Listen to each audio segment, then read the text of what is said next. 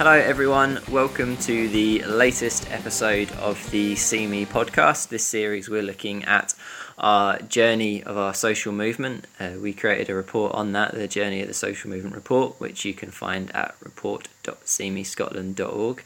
Uh, and it's all about the impact that people have been having across Scotland in tackling stigma and discrimination.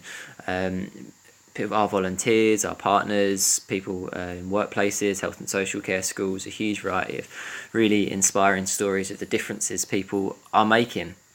This week we have uh, a really fun interview that we did with Heidi from the Moray Wellbeing Hub. Um, uh, speaking all about the amazing work they've been doing up there and the huge amounts of champions they've managed to, to get in the local area. Today, uh, for this, I am joined as always by Dee. Hello, Dee. Hello, Nick. We are joined by Clare as well. Hello, Clare. Hi. Clare is our monitoring and research officer, and we are also joined by our social movement manager, Toni. Hello. Hello. So, yeah, Moray. That was um, we. It was an amazing. I guess can't really talk about Moray uh, and the work done there without initially starting on just what it took to get to Moray to speak to Heidi. Literally just thought of that and went, oh god, what a journey that was. it was. It was kind of. Um, it was quite a nice day. I remember at first, but it had been raining a lot around there, and we got as far as Aviemore on the train. Um, but Yeah. then the then it just stopped, didn't it? And the line was completely flooded. And how were we in Aviemore for about an hour? hour and a? Felt like the whole day. No, we were there for about three hours. Uh, at least. that long. Yeah, because we were stuck on the train for an hour, not knowing So, what was happening, and then we had to get off the train, and then we spent an hour waiting for like a bus that never came, and then we got a taxi at the end. So we yeah we did it. Yeah, can you remember like they kept having the bus pull up at different sides of the Yeah. street. So whenever we got near to the front of the queue, the next bus would appear down the road, and we'd be at the back again. And I think we missed about three buses It like was that horrible. before I getting was a so taxi. grumpy. to Inverness, and we were doing social media training with them as well, weren't we? Speaking to Heidi that day, and um, ended up what starting the training at about half six at night. I think so. I think it was even later than that because by the time, because we got yeah we got this we got a taxi to Inverness. Um, that was fun. And then when we got to Inverness, remember we were like, oh, my parents live here, so like worst case scenario, if the trains to Elgin are cancelled, then we'll just stay here. So by the time we got into yeah Moray, it was it was late. But by that point, we'd done a train, a taxi, another train. Yeah, it was and quite a Yeah. few running back and forth the road to trying to catch a bus. yeah. Yeah, and then yeah, so we did the the social media training with some of their champions. So then we started the interview with Heidi. I think it must have been about half Like nine nine o'clock. at night. Yeah, Just it was it was a late one. That late that by the time we finished, because we hadn't had dinner or anything either, had we? So just run straight there to go to them. yeah.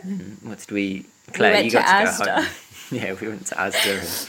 and- Nick and I went to the 24 hour Asda at like half 10, 11 at night. And then by the time we, we stayed in like the best hotel I've ever seen. With the ghost. Mm. With the go, it was haunted and the decor was the best. It was like 70s decor. It was haunted and yeah, it was good. And the breakfast the next morning, they smoked their salmon in fairy washing up liquid by the taste of it. It was fun. And then we were straight back on the train back down to Glasgow. Yeah, it was a good trip. You really missed out on that one, Toni. You I had a loved great it. time. I got to see my family for a whole five minutes before I was back on the train. That was nice. I did I did miss out on that, but um, I think that it just it really highlights the fact that it's so so important. Even though it's really difficult to get to these rural communities, it's so important that for national organisations to make that effort because it's it's so appreciated and valuable and, and much needed, you know. But I, I get that it was really difficult, but um, I think it was very valued by um, the Moray Wellbeing Hub in particular. I think had the had the weather been fine, it would have been plain sailing. But it was just the the elements. It's a It good was. lesson. We should just go for longer next time. yeah, spend more time influencing up there. maybe. No it did it was it was definitely despite the travel definitely worth going up there. Um but also really good i guess illustration as to why it's so important for see me to be working with local partners. Um I mean, not only and primarily because they're the ones that know best what's happening in those areas. They know the best ways to tackle stigma and discrimination. They know what's going to work. They know the people, the communities. They're the real experts, which someone based a few hundred miles away can't be. But also, how important is that that you have people there who can make a difference, who are physically there, because it isn't always physically that easy to get there. Um, but is again important that, we try and anyone who is working tackling discrimination across the country is gets up to see people and doesn't just make it feel like it's something that's stuck in the central belt of Scotland or in the cities and that it's really important to tackle discrimination across Scotland and that means being across Scotland and doing it. And Moray's such a, a great area in what they're doing and they've really pioneered a lot of stuff and got some amazing champions and Heidi speaks in the interview about the importance of linking in with us just to kind of have other people who are doing similar things and a feeling that you're not alone in being one of the only ones trying to make a difference in this way and speaks a lot Toni about working with yourself quite closely and being two kind of managers of social movements leading them and being able to bounce off each other and, and tips and that. And how Toni how have you found why is it important to to work with local leaders and people with this kind of expertise and knowledge when trying to like grow the social movement? Yeah, well, I guess um, touches on what you were saying about, you know, of course, a national organisation, we're, we're unable to reach every corner of Scotland, but I guess that if we can tap into the resources that are there in terms of local leaders, I think that that's that's key because they are, as you said, experts in their own community, but also they're, they're able to sustain and maintain the movement going forward. And I think that's the key bit. Moray's sustaining and maintaining a local movement in a way that, as a national organisation, we would never be able to do, and we, we, we, it wouldn't be right for us to do either. So it's important that we tap into the potential in terms of the local leaders that are already um, active and doing things there at the moment. Clare, I guess you've got an interesting perspective as working at See Me and you've looked at loads of the work they've been doing as far as monitoring the stuff they've been doing, but also that is that's where you're from, that is your area. And was it interesting like to hear what was going on up there? Have you been aware of it much before? What kind of stuff what are some of the, the things up there that they've been doing that have really impressed you? Yeah, I think you really touched on it. Um, from Moray as well, and uh, my mom's one of the prime suspects that always says, "Oh, these national organisations never come up here. Like, never see them up here." so, for once, I've got the opportunity to go. Oh no, you've got a local hub, and they've got uh, they're working with um, some of the work um, they were speaking to us about um, that they're doing in the college, and they've got um, my brother goes to that college or has gone to that college, so knowing that resource is there to support or be able to signpost. Um, some of the work in workplaces as well. It's people that I know that are like that I went to school with that are in those workplaces. So I'm like, ah, this is really broadening. So for me, it's a really it's a really different picture, and I really like I, I like seeing it um kind of like trickle through in that. And as you said, there's a they've got that good relationship in the in the local community that they can get into these approach these organizations whereas I'm, I'm pretty sure if we tried to even approach them with um with the travel restrictions and, and the amount of time that we could actually get up and down, it would be a lot less engaged than they're able to do in a local level, which is really cool. It is, and I particularly like the idea that I've got now that whenever you arrive home, you announce to your mum that the national organisation has arrived. oh yes, it's it's common. Like obviously, I hear it from my mum, but it is a, a general feeling, it, like um, yeah. in Moray that that we get forgotten about. So it's it's really nice to have and not even a small program anymore. It's a pretty big program that is spreading out with Elgin as well, which sometimes you get stuck in Elgin too. So it's yeah, it's really exciting to see them just growing and growing. It is. I think they got over hundred champions, haven't they? Um, Yeah, I think I was reading it's up to about two hundred actually. Um, 200, Wow. yeah. Wow. Yeah. Um, doing challenges the stigma wherever they work or go to school or just within their friends and families. They're speaking, well, as we say, a lot about challenging stigma in where you, where you feel most comfortable challenging it. yeah, having such a large volume of champions within an area is going to do so much because it's going to almost hopefully going to get to the point where it's hard not to be either in a workplace or a school or in your community and there isn't someone there who is a a Moray wellbeing champion and who's championing tackling stigma and discrimination.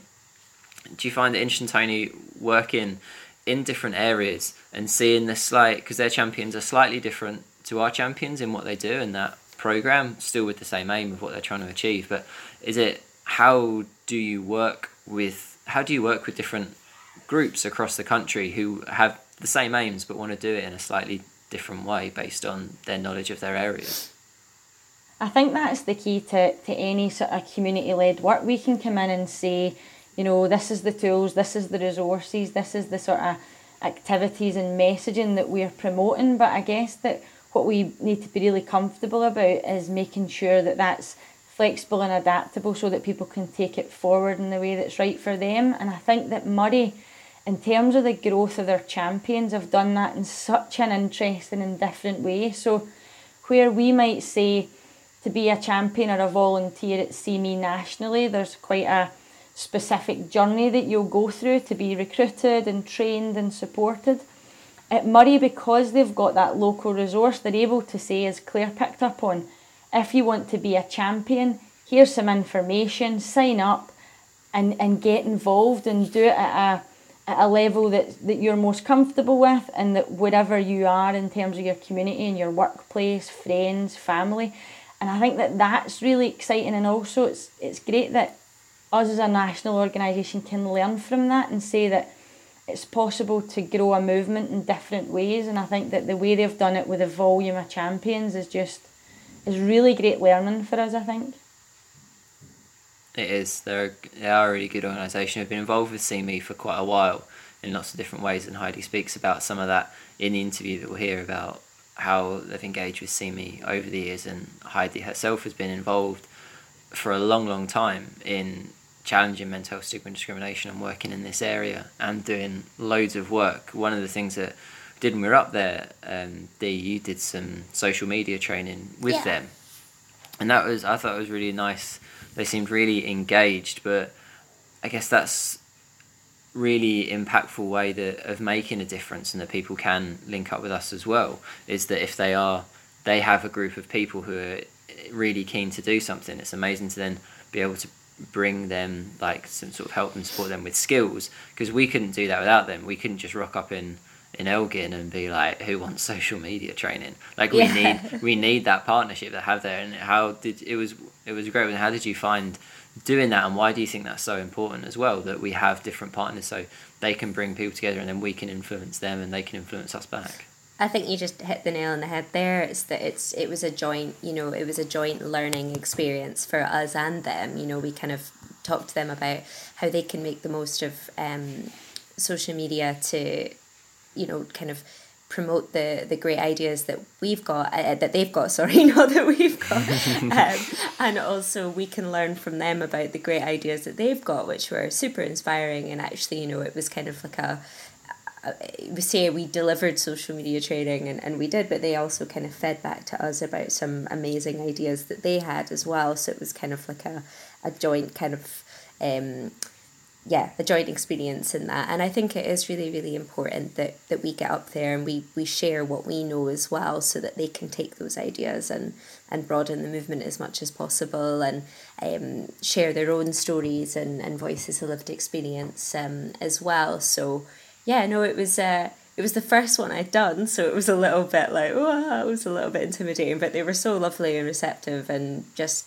really great energy considering it was that late at night.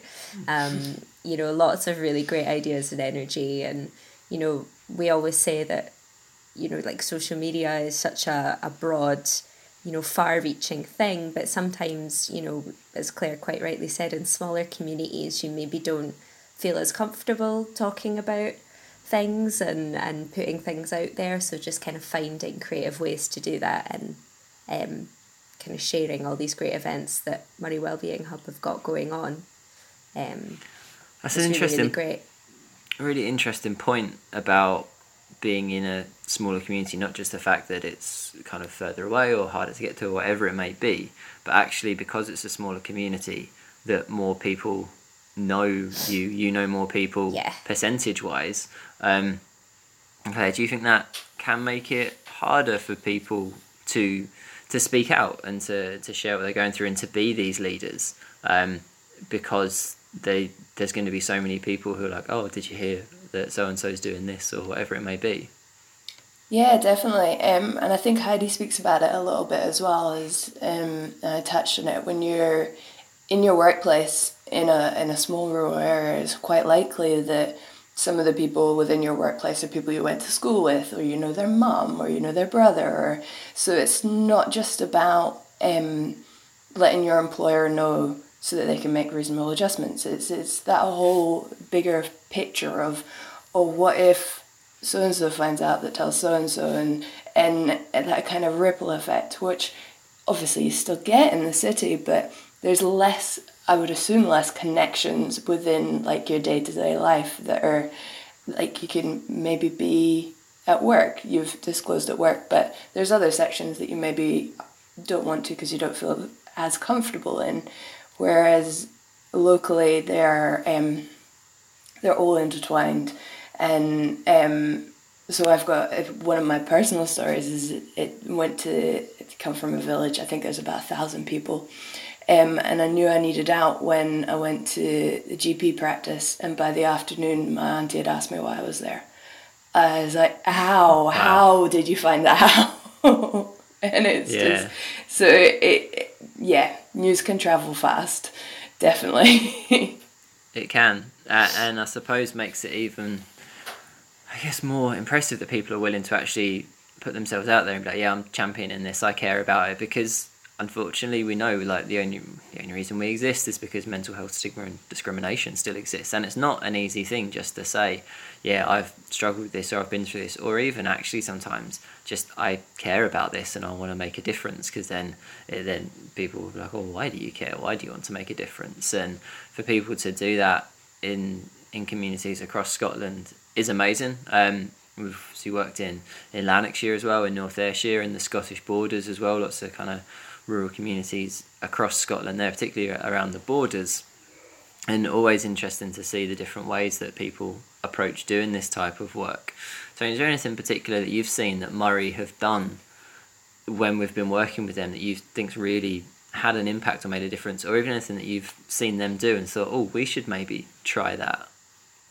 Yeah, I think that um, one of the things that was reminding me when Clare was talking about that kind of almost like a local ethos and culture and thinking about how do you change the minds of you know local people so that people feel more comfortable to talk openly and stuff. And i think that the foundational element that Moray has started to really permeate right through is this idea about growing the champions but not necessarily having to like expose yourself or disclose a mental illness, but actually growing that peer support of 200 plus people and connecting in with a national organisation who's promoting the same messages just can start to and Heidi mentioned it to me a hundred times and she might have mentioned it in her um, interview with you guys as well but she talks about a sense of hope.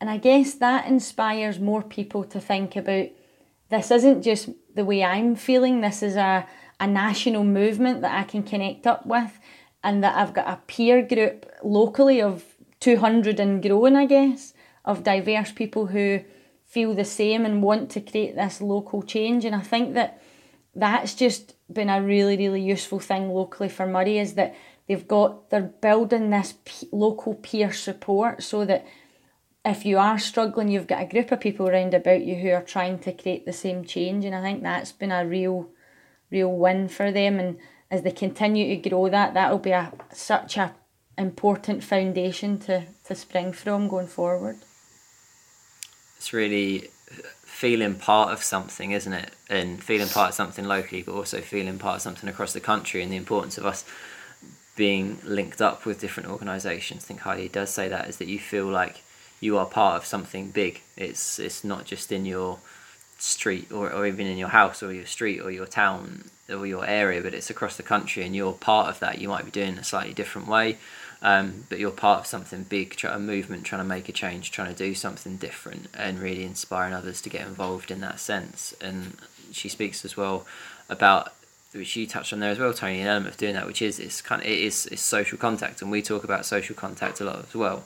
The idea that listening to someone or speaking to someone face to face, or even reading a story or seeing it on TV or something, a real person's story and experience, is the best way to change people's minds, change the way people behave, especially towards something like mental health as well.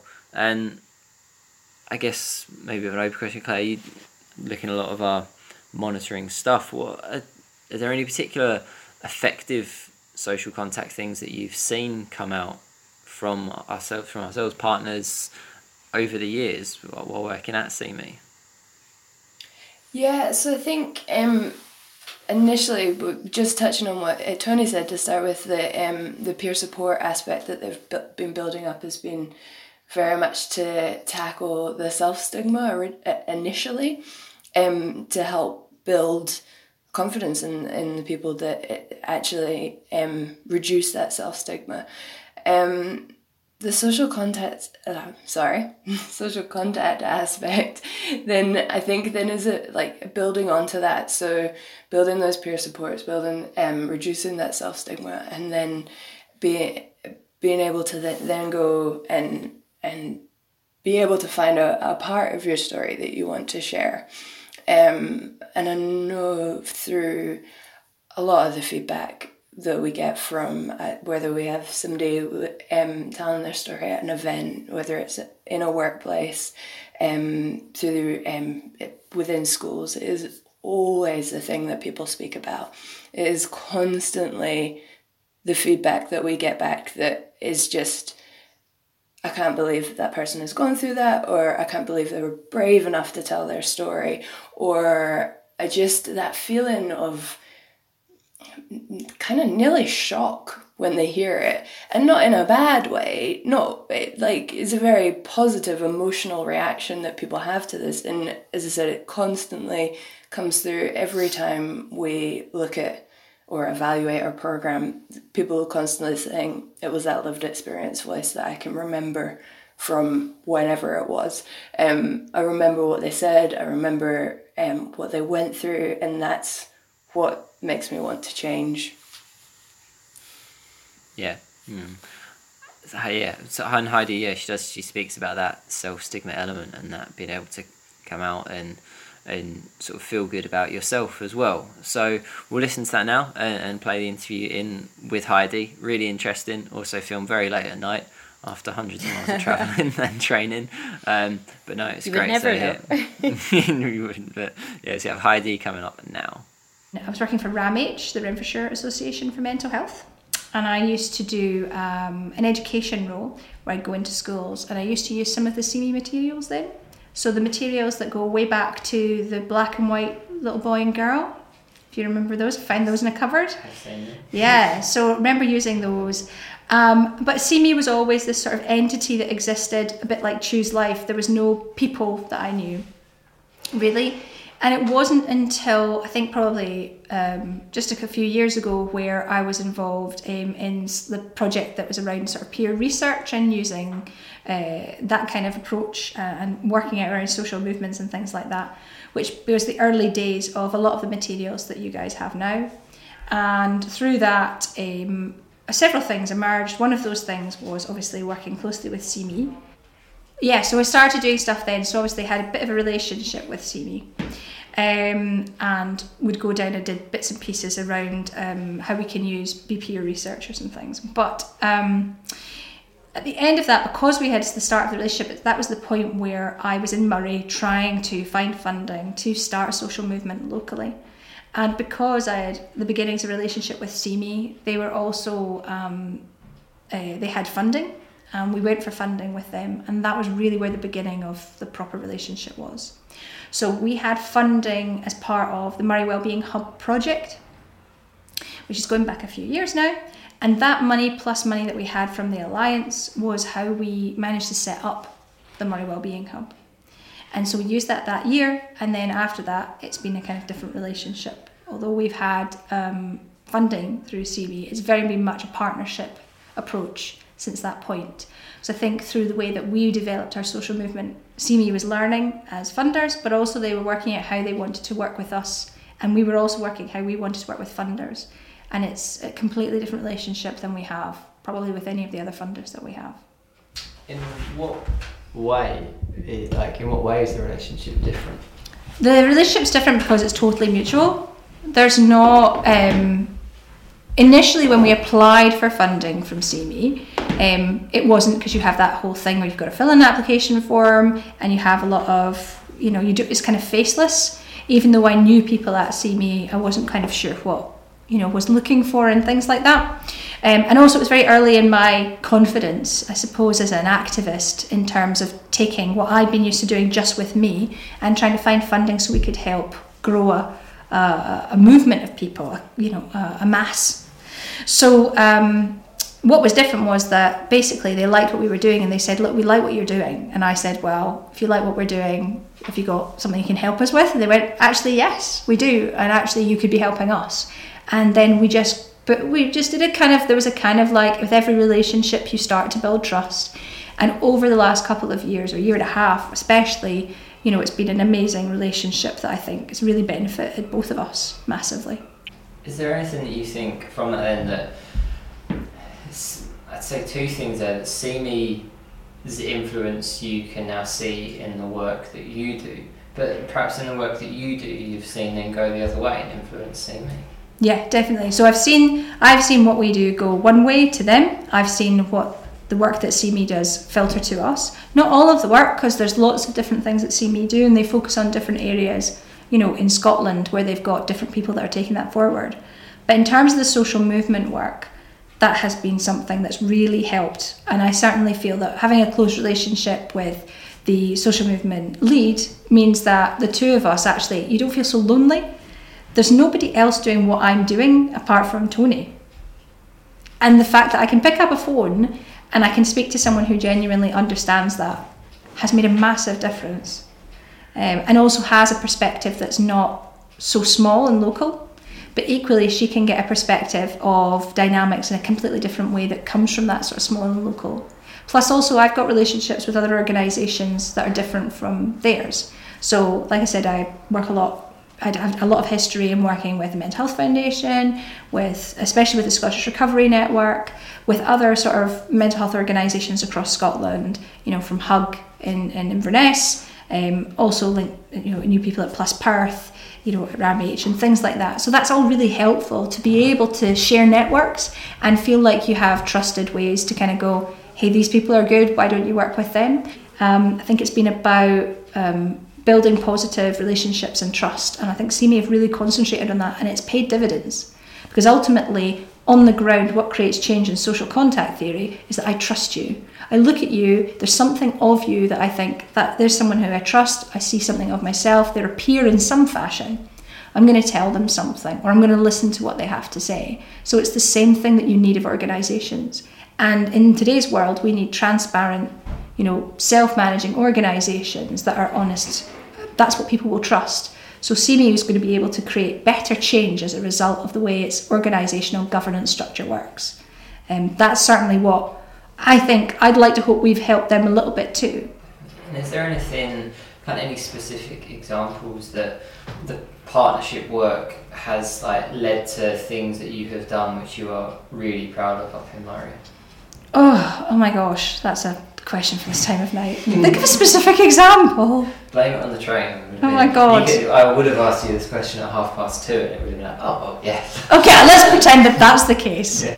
One of the things that we, one of the roles that I have that CME funding helps me to have locally is that of third sector liaison, which means that I work with the Integrated Joint Board Health and Social Care Moray, uh, along with Ailey Brown, who's from TSI Moray. The two of us share that role. We, like most third sector organisations linking with integration, cha- are challenged to try and meet how do we get into that hierarchy? How do we actually create change when you don't get a vote on the board, when you don't, lots of things like that? How are we taken seriously? And for me, my question was um, I really want to challenge the stigma inherent at the top of these structures so that we can really make change within health and social care if we can get leaders to talk about their own experiences, if we can make it that they can change the policies of which they manage people, that makes a big difference. So that's something that See Me helped to kind of clarify. Uh, I was one of the members of the Strategic Planning Commissioning Group, and uh, just even getting in there is exciting in itself. To have lived experience around the table, visible, and also challenging any sort of stigma that's going on in the room uh, by taking like a values based approach. That's kind of the way I see it as. And one of the things that came up as an opportunity was to work on something called the Joint Strategic Needs Assessment, which is a it doesn't sound like the most exciting document in the world, but it's so important because it's about what are the needs of the people in this local area. And when you know what the needs are, that's what they'll basically base their whole plan on. How do we address those needs with the resources that we have? And as a result of having See Me, we were able to tap into Benj, and he was amazing at being able to speak the language that the health intelligence people could speak. Like, I struggle anyway, but I felt I could speak to a certain level. I have a certain level of knowledge and research, but there was things that I just, I just, just it was we were we were getting nowhere, and we were wasting their time, and it felt like they were talking one language and we were talking another he came along to like one meeting. He sent some emails. He pushed and he really helped us. And as a result there's a section in the joint strategic needs assessment about social isolation. And whilst that might not say stigma all over it it is. It's totally about that. And it wasn't I wouldn't say like it's not as if we've like yeah hey we've won against people. That's not how it works. We helped our partners really see how important that was and we helped them because we had See Me's help.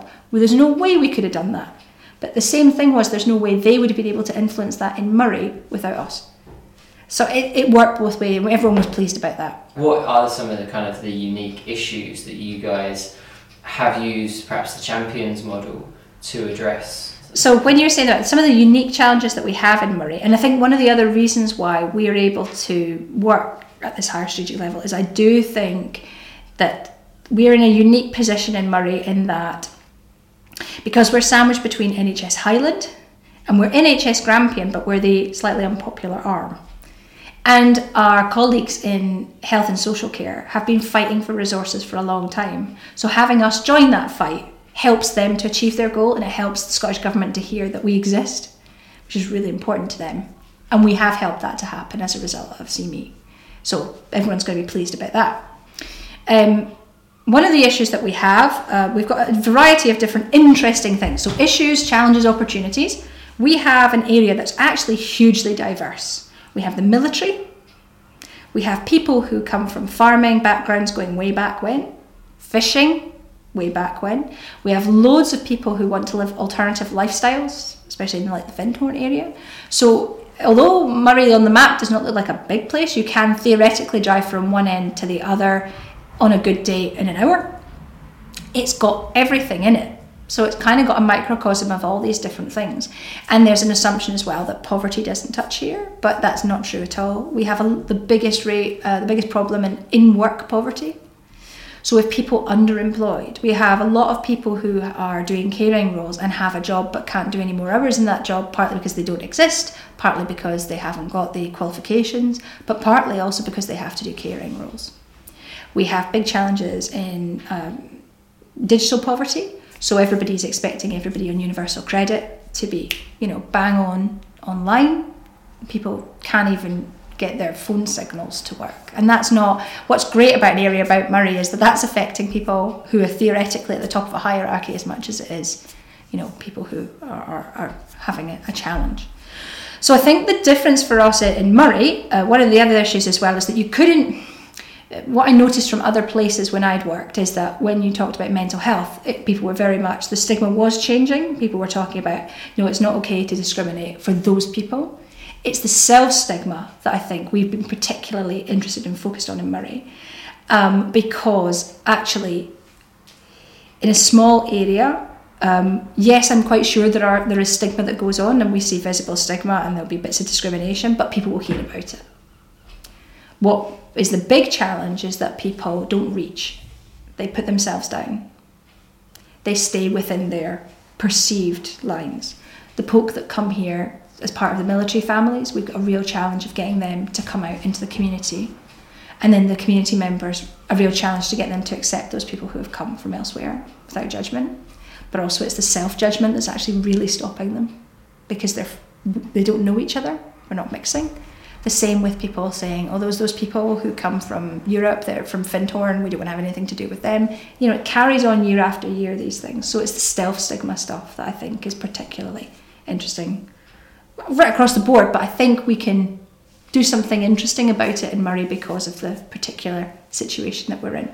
And what's been some of the approaches that you've taken to try and challenge that?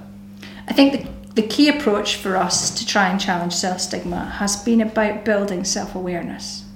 So you can't challenge self stigma unless people know it actually exists. So when we say the word stigma, people think, yeah, it's you being bad to those people. And you go, well, who are these people? So we have the who are these people conversation, and then we have to do a bit of mental health sort of awareness work of actually that everyone has mental health, it is a universal asset. And I suppose that's the approach that we've put together, sort of an educational approach around mental health awareness and also trying to get people to think about their own well-being. And it's that then that takes us into how we challenge the self-stigma. Because if you're saying to people okay well you want to live a wider life and you want to be a better mum or you want to you know help that friend who's going through a rough time or you want to get a job or you whatever whatever it is you need to start looking at yourself. And that's a massively scary thing. In the modern world the concept of that is very much centered around fault and blame so actually you need to look at yourself because actually it's your fault. Why have you got depression? Because really you don't run enough. You know you don't and no it's not. You know, bringing in elements around education, around like ACEs and things like that, where people are understanding. Yeah, it's not to blame the stuff, but again, take it into context and then say, okay, well, I've got these cards, what do I do with them? So, all of these elements come together for us around this sort of reflective practice approach of getting people to build on, I did this and it felt like this, why did it feel like this, and now what? You know, what worked, what next? and a playfulness about everything that they do. That kind of, those elements existed in lots of different places, I felt. Um, and lots of elements across lots of different, I guess, sectors uh, around wellness and, and around anti stigma work. But what I think we've done differently is we've said it's not your problem, it's our collective challenge. You do not hold that. We are here to hold the weight of that together because actually humans are social animals. So I think the thing that we are doing differently and we're really passionate about is interconnectivity. We live in a, a, world where we are disconnected, we're ever more connected, supposedly. But actually, what we're doing is we are disconnecting.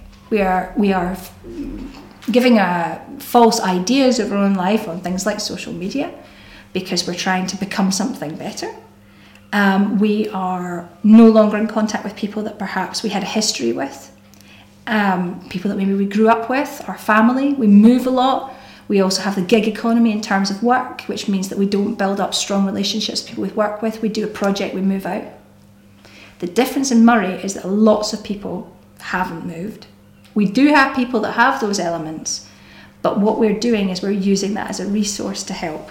To say to people, right, that's actually a strength. The fact that you could turn up to um, like an anti-stigma campaign meeting or uh, you know pass the badge or uh, uh, living life to the full course right you could turn up to one of those because you want to create personal change and you sit beside your old babysitter and that kid that bullied you at school That's a strength, that's not a weakness, and we're going to call it out immediately, and we're going to give everybody the right to reinvent themselves in this space. That's massive and scary. So, hopefully, by being strong with our values and, and really sticking by them, we're able to do that because it could really easily spin out and all over the place and cause a lot of distress. But we are not up for doing anything surface. So I think the reason for that is because partly because I know I'm from here. When I worked in mental health in other places, I wasn't from those places. Yes, I was passionate. I worked. It wasn't like I hid my lived experience. It is not the same as being in your backyard where everybody knew you or your aunt, you know, your aunties, your uncles, those kids that bullied you, the teachers that were at your school, you know, walking around streets where you remember people having good times and bad times, then having children, and then coming out being very open and honest and using all of your lived experience to try and create change. It's a very different thing. And I think that is the difference, is that's what we are offering champions. We don't ever out a champion, but we know that within our 200 champions that we're up to now, is that we have people who are leaders of business, we have people that are head high up in health and social care, we have people from all walks of life, all ages, including young champions. They are doing their own bits, whether it's down at Tesco, whether it's like just the way that they talk to their own family members. But there's something that we've given them, maybe a little bit of hope that change is possible. Because that's what we're about. We're about disruption, we're about change. And that is scary, but because there's loads of us, we're not quite legion, but there's lots of us that you can sit beside someone else and you can say, wow, you're scared too. Maybe this is fun instead of being scared.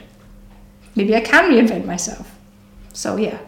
So it's really interesting with that kind of element of how connected people can be from their past, their community, and as you say, might be sat with your, your former teacher or the person that bullied you at school, which could be quite a unique thing to in an area like this compared to if you're in Edinburgh or Aberdeen or Glasgow or bigger cities like that.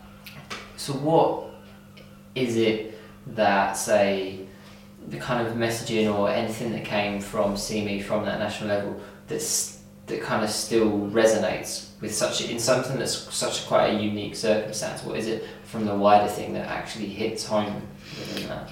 I think the fact that um, we can connect with a national voice so we can say yeah okay we are the voice in Moray. we are these this collective of people that's passionate about well-being but we've got other fellow humans who are passionate about them in the in tiny pockets right across Scotland wow isn't that amazing like that's so exciting they've signed up to something very slightly different to us and the champions of See Me are different to the champions of the Moray Wellbeing Hub there are a few that cross over but that's not quite worked the way that maybe we hoped. We thought maybe that would be a thing that would work. But the champions in Moray tend to stay in Moray. It's not that they're not up for national work, but they are used to connections and seeing the whites of people's eyes. And I think they really feel for the champions that's like the one person in a town somewhere. But then that one person in the town has a, a network that's across. So the fact is that I think it, it reiterates to them about the fact that there can be different communities. So this might not be the place that they stay We've had people who have left here as champions and have gone down to Glasgow because of education or work or just life. And they've gone on to try and connect with other similar things. The other thing I think See Me's given us is that really clear thing about the um, social contact theory. So we can say to people, this is what we're doing, this is what See Me doing, this is this is important. This is how you're creating change because I don't think people understand. Because we have champions that come to us and they'll say, "Look, I've not done anything for ages. I'm really embarrassed. Maybe I shouldn't be a champion." And you're like, "What do you mean? Like, you, what is there? They're like a sheet that we're ticking you against. You've done loads of things, and we have to go back and say, look, here's See Me. Remember, big See Me. Aren't they exciting? They're national. You know, they get funding from the government, and they say it's about this. It's about social contact. It's about you talking to your neighbour. Oh." no, I do do that. Well, there you go. Do you feel, uh, do you feel like the champions here are, and do they feel part of a bigger social movement? That's a really good question. I've tr- tried to make them feel part of that. I can't say. We talk about, we make a lot of references to the 200 people. Whenever we get a number, we say how many people. What we say is when you speak to that person in Tesco's, when you make that you know, extra effort to ask someone the question about suicide or you challenge someone, you have it's not you, it's the 200 people behind you that's asked that question. What do you think is the biggest impact that See Me has had on the work in Moray and what's happening up here?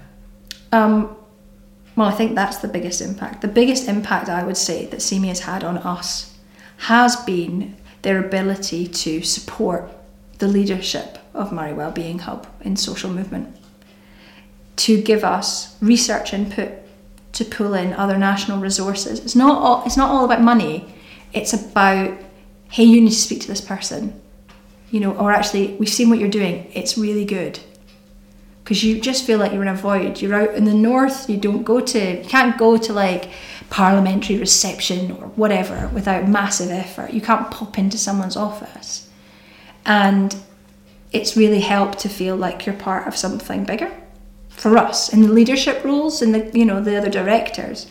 Um, it's been massive. So without if See Me hadn't given us the support that they've given us, um, we wouldn't be in the same state that we are today. I think we'd still have a social movement. I think we'd still have champions, but it'd be much smaller, and it certainly wouldn't have as good connections and influence and links to integrated joint board and the health and social care and be able to make the changes that it wants to. So I think that's been really what it's brought is its expertise and some of its power.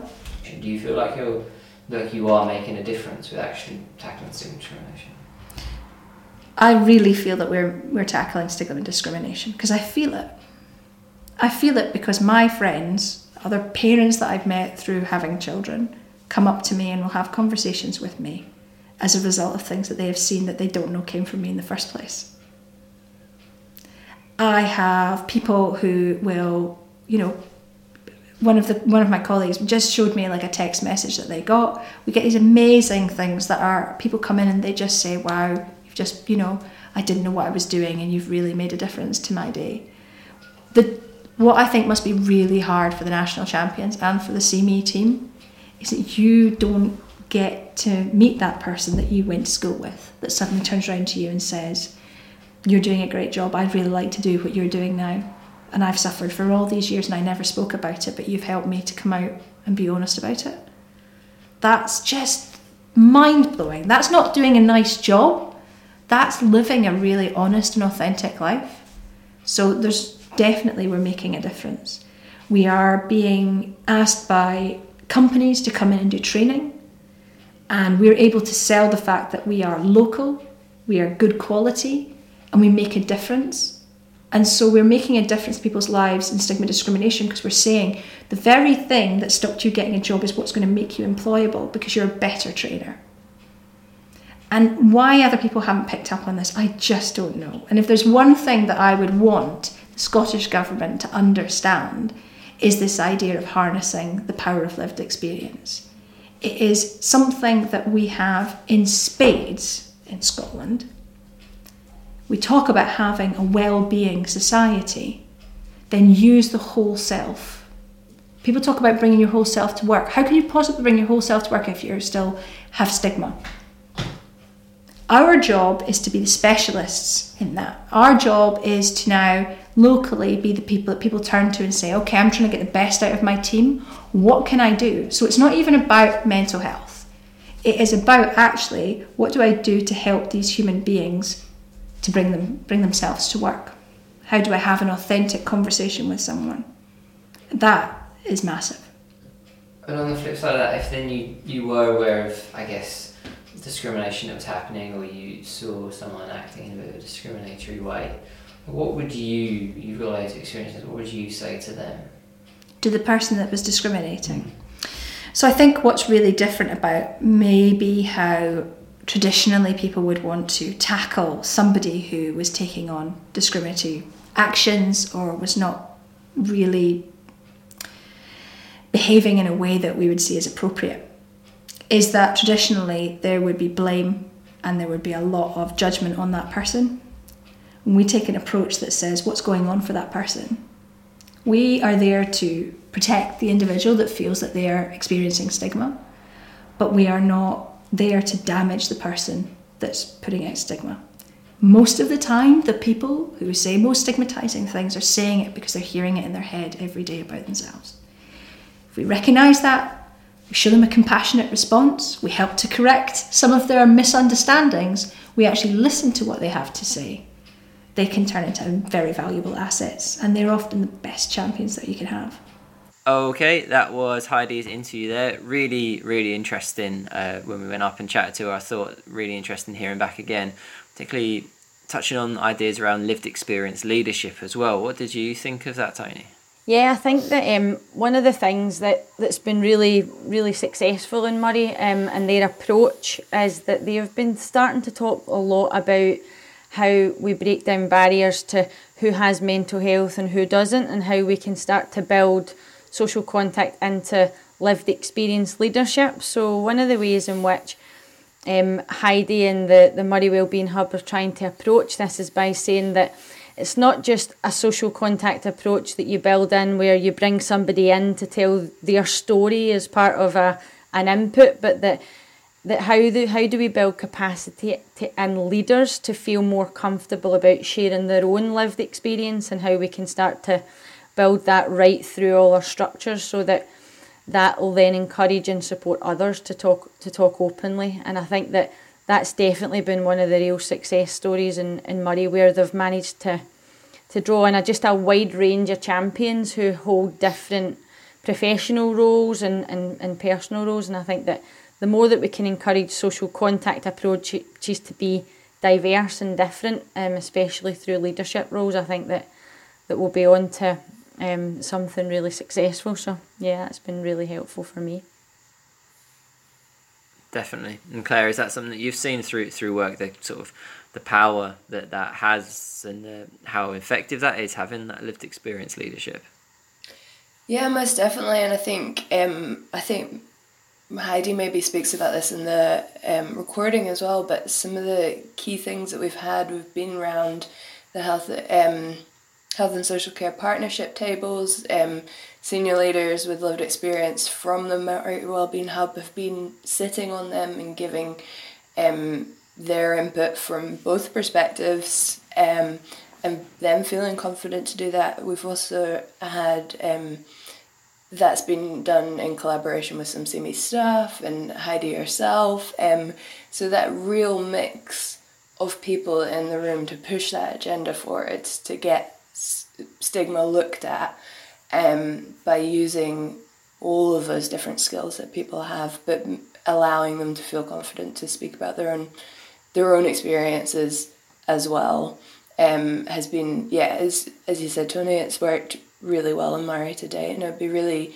really nice to be able to try that in other areas. Definitely definitely. Well thank you so much guys for joining us today and for chatting that through um, my eye, for no apparent reason, has just started stinging uncontrollably. So I'm going to go and have a look at what's going on there. Um, but yeah, so any more information you want on stuff like this, uh, Moray Wellbeing Hub have recently released uh, a campaign wired differently, um, which is really interesting and one uh, you should check out. Looking at diagnoses and labels and the impact of that. And if you want to find out more about the social movement, it's report.seemescotland.org where you can find our Journey of the Social Movement report and loads of interesting, inspiring, amazing stories there. Uh, so I think that's it. Just uh, say goodbye to Dee and Clare and Toni. Goodbye, everybody. Bye. Goodbye. Bye. Thanks. Goodbye, everyone.